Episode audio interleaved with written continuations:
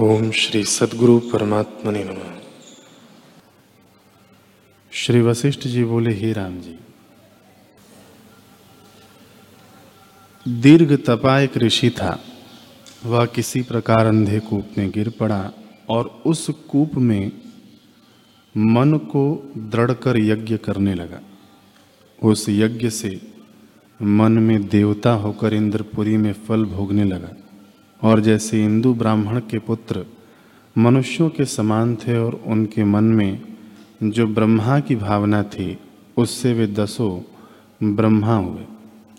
और दशों ने अपनी अपनी सृष्टि रची और वही सृष्टि, और वही सृष्टि मुझसे भी नहीं खंडित होती।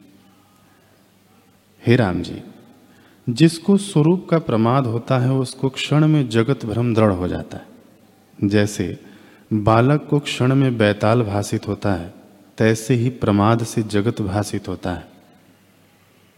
मन रूपी कुलाल है और वृत्ति रूपी मृतिका है। उस मन से वृत्ति क्षण में अनेक आकार धरती है। जैसे मृतिका कुलाल द्वारा घटाधिक अनेक आकार को धरती है, तैसे ही निश्चय के अनुसार वृत्ति अनेक आकारों को पाती है। जैसे सूर्य में उल्लू आदि अपनी भावना से अंधकार देखते हैं।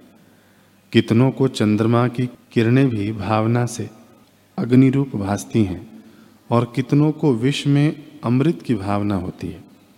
तो उनको विष भी अमृत रूप हो भासता है। इसी प्रकार कटुक, अम्ल और लवण भी भावना के अनुसार भासते हैं। जैसे मन में निश्चय होता है, तैसे ही भासता है। मन रूपी बाजीगर जैसी रचना चाहता है, तैसी ही रच लेता है। और मन का रचा जगत सत्य नहीं और असत्य भी नहीं। प्रत्यक्ष देखने से सत्य है, असत्य नहीं। और नष्ट भाव से असत्य है, सत्य नहीं। सत्य असत्य भी मन से भासता है, वास्तव में कुछ नहीं।